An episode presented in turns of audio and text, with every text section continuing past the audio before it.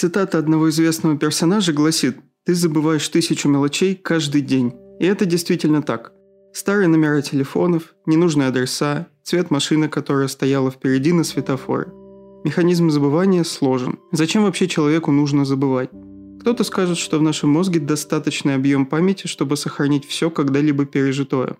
Это, конечно, не так, но тем не менее наша долговременная память совершенно не нуждается в освобождении места на диске за счет наших детских впечатлений и подростковых травм. И тем не менее, из нее постоянно и с огромной скоростью пропадает информация. Однако что общего может быть в нашей памяти у малозначительной и ненужной информации и переломных моментов жизни? Всякую мелочь забывать как минимум безвредно, а как максимум весьма полезно. Все-таки память – это не единственная структура нашего мозга, и даже если бы мы справились с сохранением всего богатства впечатлений, то оставался бы один важный вопрос – как во всем этом сориентироваться? Поэтому, пожалуй, забывание – это даже очень хорошо. Другое дело – забывание важных вещей – Никому не хочется потеряться по дороге в любимый ресторанчик, и уж точно никто не может и представить, что забудет тот самый день, когда вернулся домой в слезах из-за главного заводила в школе. А ведь забывают и то, и это. В первом случае многие психотерапевты прошлого вполне резонно рассказали бы о целесообразности механизма забывания и незначительности всего этого явления. А во втором недоуменно пожали бы плечами. Своя точка зрения на это, как, впрочем, и на все остальное, была у Зигмунда Фрейда – 1898 году он опубликовал работу о психическом механизме забывания, которая в дальнейшем легла в основу психопатологии обыденной жизни. В ней Фрейд на собственном примере стремился изучить феномен забывания собственного имени.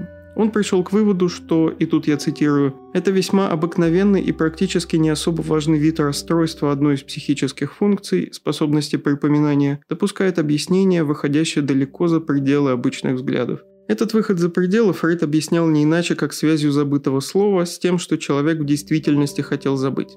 Примеру, сам он выяснил, что забыл имя художника Синьорелли, потому что слишком спешил о нем поговорить. В ходе одного путешествия в Герцеговину Фрейд разговорился с попутчиком о нравах и обычаях живущих там турок. Из-за особенностей темы в его памяти всплыла ассоциация с тяжелым воспоминанием о самоубийстве одного из пациентов. И хотя Фрейд не осознавал появления этой ассоциации, он поспешил перевести разговор к фрескам Синьорелли. Как он выразился в психопатологии обыденной жизни, быстрее, чем додумал прошлую мысль. Получившаяся в итоге связь повлияла и на воспоминания о дальнейшем разговоре, из-за которого вспомнить фамилию художника стало сложно. Другой пример забывания, более значительный по своему эмоциональному содержанию, Фрейд цитирует у Юнга. И здесь я перескажу всю цепочку связей для наглядности – один господин хотел прочитать стихотворение, но безнадежно запнулся на фразе «снегом сыпучим покрыто, как ризой». Юнг напомнил ему эту строчку, и тогда господин рассказал, что слова о белой ризе напоминают ему о саване, которым покрывают покойников. Брат друга этого господина недавно скоропостижно скончался, и он связал это с ожирением умершего как возможной причиной. Господин тогда забеспокоился о своем друге, бывшем тоже вполне полного телосложения, а затем и о себе самом, вспомнив, что в его семье передается предрасположенность к ожирению. Таким образом, строчка из стихотворения оказалась связанной в уме господина со страхом смерти. Два предыдущих примера относились скорее к первой группе, группе вещей незначительных. В конце концов, кому какое дело до забытой строчки стихотворения или фамилии художника? Это случается со всеми. Совершенно другой вопрос – забывание травм.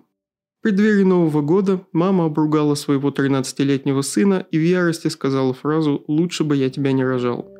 С тех пор каждый год при приближении Нового года мальчик чувствует необъяснимую обиду и злость, но совершенно не может понять почему.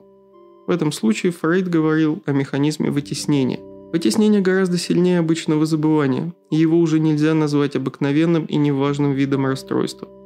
Механизм вытеснения работает таким образом, что если какое-то переживание оказывается для человека слишком сильным или травмирующим, то для уменьшения напряжения оно переносится в бессознательное, как бы освобождая человека от необходимости переживать стресс. Однако вытеснение переживания из сознания совершенно не означает его забывание. Мальчик, которого травмировала фраза мамы, не забыл ее полностью, ведь каждый Новый год его сознание просачиваются те эмоции, которые он испытал в тот момент – Именно поэтому в психоанализе психотерапия подразумевает возвращение подавленного в сознание и его окончательное переживание.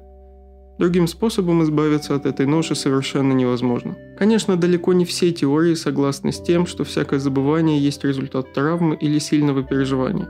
Но тем не менее, если вы понимаете, что испытываете неприятные эмоции, но не понимаете их причину, то вполне возможно стоит покопаться в себе на предмет связи этих эмоций с каким-то событием вашего прошлого.